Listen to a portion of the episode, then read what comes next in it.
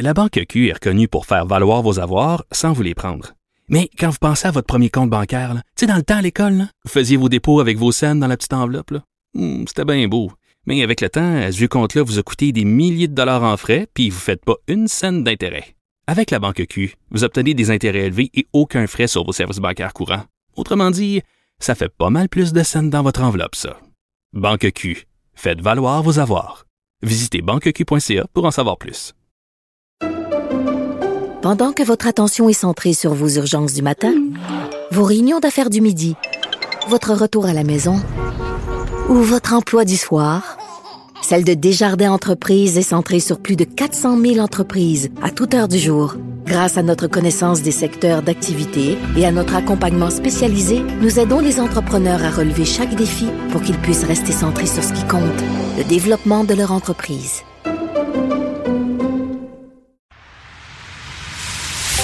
Antoine Robitaille.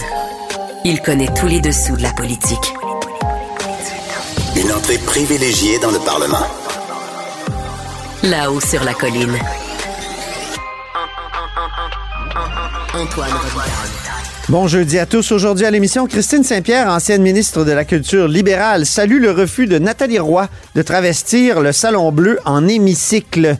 En effet, sous l'ancien président François Paradis, on s'en souviendra, on prévoyait de transformer le Salon Bleu en disposant les sièges en demi-cercle. Au reste, on revient avec euh, Mme Saint-Pierre sur la querelle des féminismes intersectionnels contre universalistes qui a empêché nos élus d'adopter une motion pour souligner la journée des droits des femmes le 8 mars. Mais d'abord, mais d'abord, c'est l'heure de notre rencontre avec un éminent membre du bureau parlementaire. Antoine Robitaille. Le véritable troisième lien. Du Salon Bleu à vos oreilles. Et tout ça sans utilisation des fonds publics.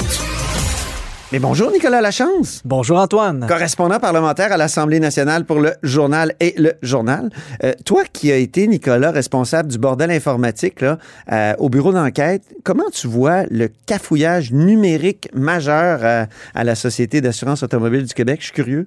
J'en vois comme étant un grand problème de communication, un grave problème Ah oui? de communication entre deux entités, la SAQ, la Société d'assurance automobile du Québec, et le ministère de la cybersécurité. OK, c'est pas juste un, un problème de communication des ministres, c'est un... C'est un problème de communication qui a précédé le- le- le- la, La- préparation du- du- de la grande transition numérique. Exactement. Donc, euh, il y a plusieurs mois, on sait, de- on sait depuis plusieurs mois que la Société d'assurance automobile va mettre sa, sa nouvelle plateforme de services en ligne, moderniser Ouais. sa transition sa énergétique, Oh. sa transition numérique. On en Oh, parle tellement de la temps. transition énergétique.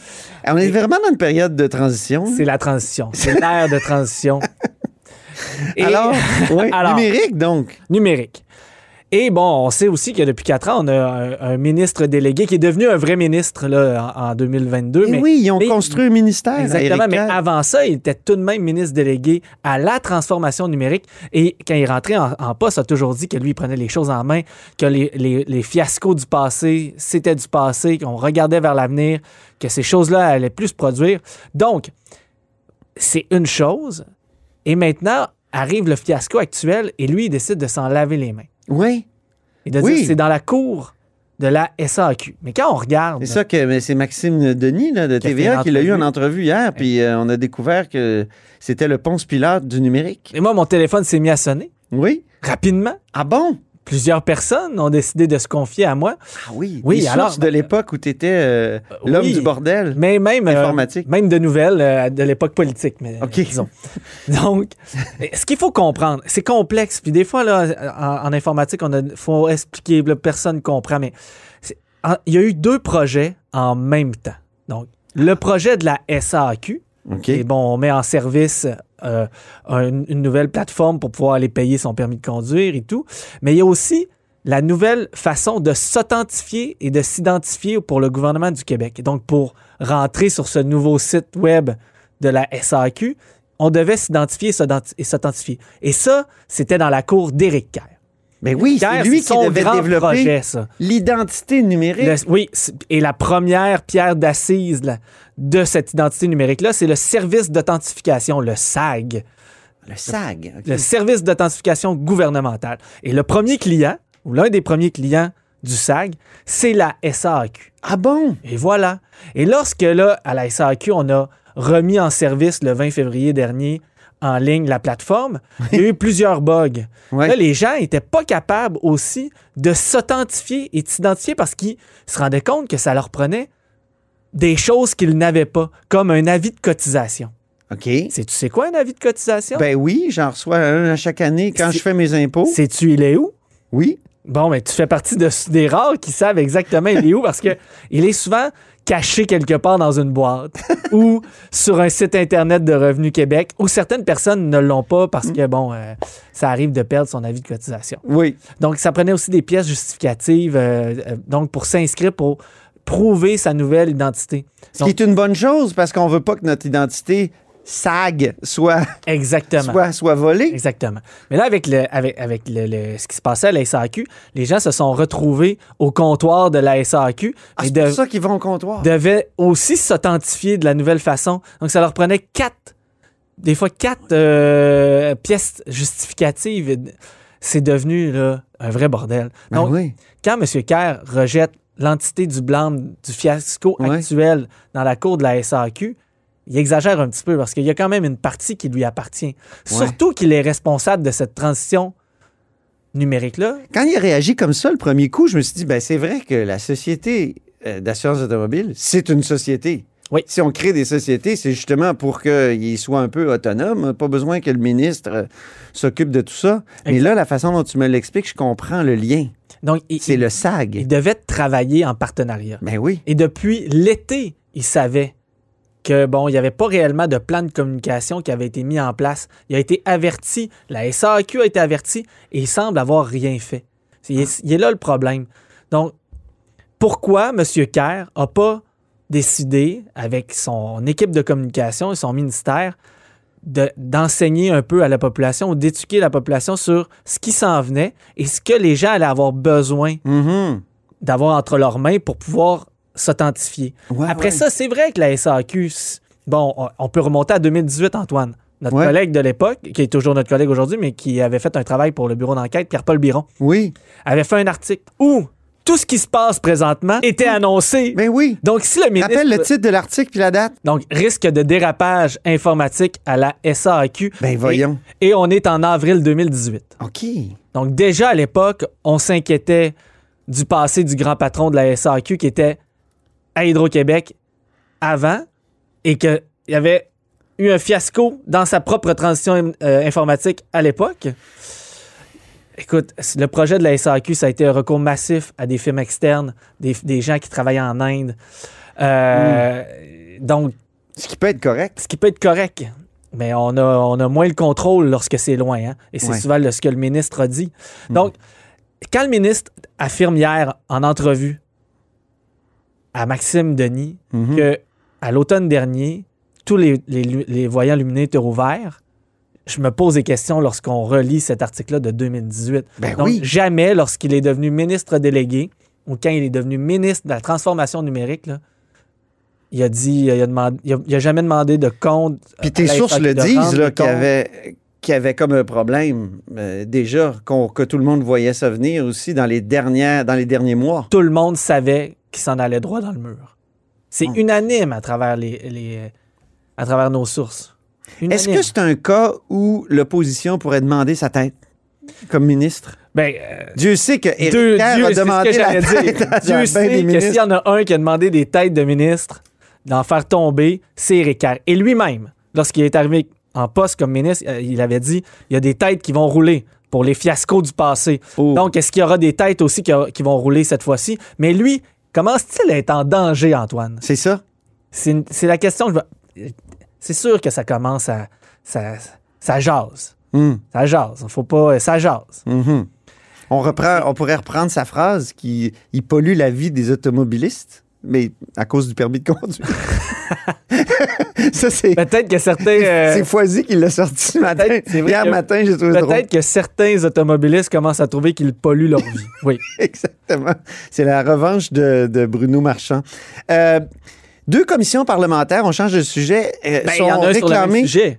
Ah, sont réclamés par les oppositions Oui, aujourd'hui. euh, Deux oui, commissions. exactement. Et deux fois les libéraux. OK. Donc, euh, les libéraux demandent de- d'entendre, à la lumière des nouvelles révélations, Oui. et surtout à la lumière de ce que Éric Kerr est venu dire en disant ce n'est pas de ma faute. Oui. Donc, les, euh, les, parlement- les, les libéraux demandent qu'ils viennent s'expliquer en commission parlementaire, demandent également que le sous-ministre actuel au ministère de la Cybersécurité et du Numérique soit entendu, M. Rodrigue. Mais on demande aussi au PDG euh, de la SAQ de venir s'asseoir, Monsieur Marcelet. M. Marcelet. Qui a toute une feuille de route, M. Marcelet. C'est incroyable. Il est passé par euh, toutes sortes de postes euh, prestigieux. Oui. C'est une fin de carrière un peu euh, difficile pour lui. Puis l'autre sujet, c'est l'inflation hein, dans, le, dans le domaine des, euh, de l'alimentation. On a vu une commission parlementaire à Ottawa, donc les grands de l'industrie sont venus s'expliquer. Québec euh, pourrait faire de même. En fait, c'est les libéraux et le député de Pontiac, euh, André Fortin, qui, euh, qui a demandé cette commission parlementaire. Donc, aimerait voir les, euh, les grands dirigeants des épiceries, des centres commerciaux. Il trouve ça très inspirant, Ottawa. Il trouve ça. André André Fortin trouve que Ottawa est très inspirant. Donc, Ouais. euh, l'inflation, le prix des aliments, hein, donc, euh, donc euh, qui inquiète. Et on, on se demande justement s'il n'y a pas un peu euh, la collusion là-dedans. Donc, est-ce que C'est un- les, bonne que les géants se, Ouais. se- se discutent entre eux afin de un peu jouer dans les prix pour faire des bénéfices? On a vu à quel point L'inflation a le dos large, j'en ai l'impression. là. Elle est Quand forte. une livre de beurre est rendue à près de 9 euh, on a comme l'impression que surtout, l'inflation a le dos large. Est-ce que, est que vraiment le, le producteur laitier reçoit beaucoup plus de sous? Mais la question que je me pose, c'est euh, est-ce qu'il en coûte aussi cher pour faire cette, cette, euh, Ben oui, ce- ce- cette brique de beurre-là? C'est ça? Parce que, euh, surtout si elle est faite au Québec, qu'est-ce que, tu la chaîne d'approvisionnement, on la comprend. Bon, Peut-être les intrants, euh, c'est-à-dire les, les, les, le- les hydrocarbures qui ont servi à, je sais pas moi, à amener le papier d'aluminium. Je sais pas, oui, je- Ouais.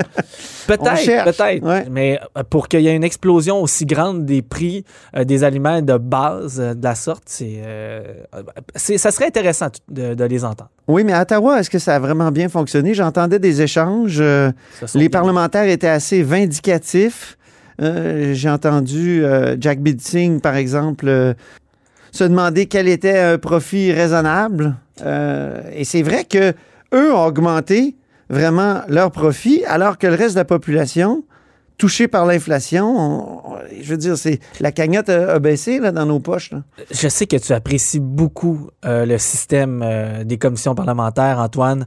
Oui. Mais, mais ça manque un peu de croquant. hein, de, Ouais. Ça manque de. Il manque quelque chose avec les commissions parlementaires à Québec et à Ottawa. On peut pas vraiment faire ressortir la vérité, j'ai l'impression, de ce genre d'activité-là. C'est pas comme aux États-Unis où on sent que le gouvernement, les oppositions, les... tout le monde travaille dans le même sens. On va essayer de retirer le, meilleur. Ça doit être une question de préparation aussi. Puis, est-ce que nos parlementaires utilisent tous les moyens à leur disposition? Je pense par exemple euh, aux assignations à comparaître. C'est presque un tribunal, une commission parlementaire. Or, est-ce que on va chercher, est-ce qu'on profite de l'aspect tribunal de cet exercice-là euh, à plein? Moi, c'est la question que je me pose. Est-ce qu'on, en fait, euh, est-ce que dans l'histoire, on a beaucoup d'exemples du genre? Où on a forcé quelqu'un à venir témoigner? Moi, j'en ai un en tête. Allez. C'est c'est Pierre Paradis qui avait convoqué euh, les gens de la, de la financière agricole. Il les avait forcés à venir euh, témoigner. Ça avait été spectaculaire. On avait beaucoup aimé ça. Tu sais, c'était quand Pierre Paradis était Euh, toujours écarté du Conseil des Oui. ministres. Il s'était comme euh, payé la traite comme président de commission. Oui. C'était bien un beau agréable. moment. Hey, Nicolas, merci infiniment. Eh, mais merci à toi. hein. C'était un grand plaisir de te retrouver euh, à cette émission parce que ça faisait longtemps. Ça faisait longtemps. Puis on se dit, ben, à très bientôt. Bye bye. Je rappelle que Nicolas Lachance est correspondant parlementaire à l'Assemblée nationale pour le journal et le journal.